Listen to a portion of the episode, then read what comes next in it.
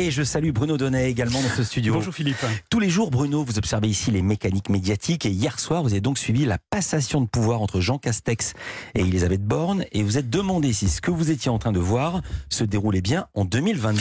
Oui, et pour que vous compreniez bien Philippe ce que j'ai ressenti hier devant ma télé, il faut que je vous raconte par le menu comment les choses se sont déroulées. Alors au début, ça s'est bien passé. Hein Elisabeth Borne, première, première Je comprendre. ministre, il faut du temps parfois. La passation s'est bien passée.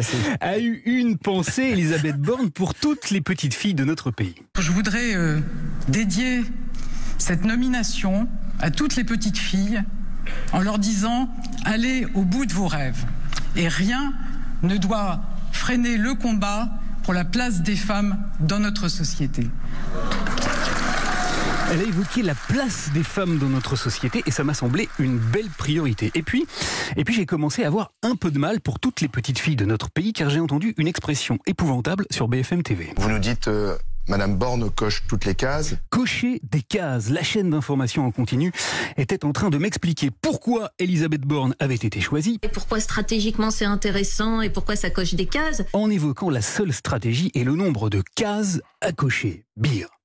J'ai alors tendu l'oreille et j'ai réentendu la même expression sur TF1 cette fois en plein journal de 20h.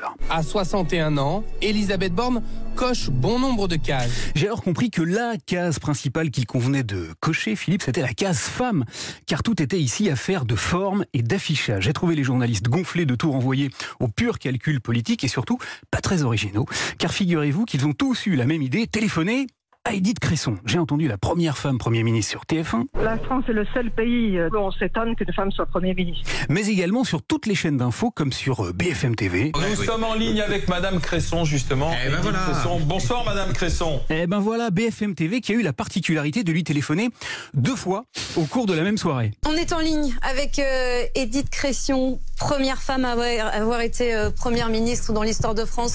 Pour autant, pouvait-il faire autrement Eh ben, c'est pas sûr. Car n'en déplaise à toutes les petites filles, dans notre pays, depuis plus de 30 ans, plus une seule femme n'avait été nommée à Matignon. Ensuite, eh bien, ensuite, j'ai écouté non plus les journalistes, mais bien les responsables politiques eux-mêmes. J'ai trouvé Jean Castex incroyablement paternaliste avec sa remplaçante qu'il n'a pas hésité à tutoyer dans une fausse coolitude sur le perron de Matignon, mais surtout à assurer de sa confiance, comme s'il y avait en la matière un petit suspense hein, sur le fait qu'elle en soit digne. J'ai confiance, chère Elisabeth. D'abord, permets-moi de te le dire en toi, car je te connais. Enfin, j'ai entendu Elisabeth Borne reprendre une grande priorité qui n'était pas la sienne, mais celle d'un homme, le président de la République, qui l'a brandi pendant toute sa campagne, l'environnement. Je pense notamment à la situation internationale, mais aussi aux défis climatiques et écologiques sur lesquels il faut agir plus vite et plus fort.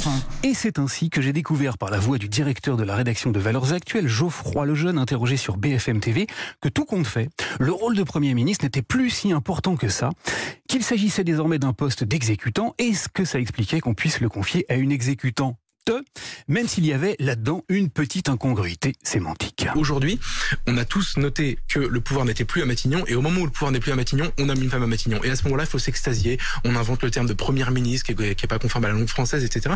Ou la démonstration, Philippe, que même passé Elisabeth Borne, il reste encore des limites, et que toutes les petites filles de notre pays ont du pain sur la planche avant de pouvoir aller au bout de leurs rêves. Merci beaucoup, Bruno Donnet. À demain.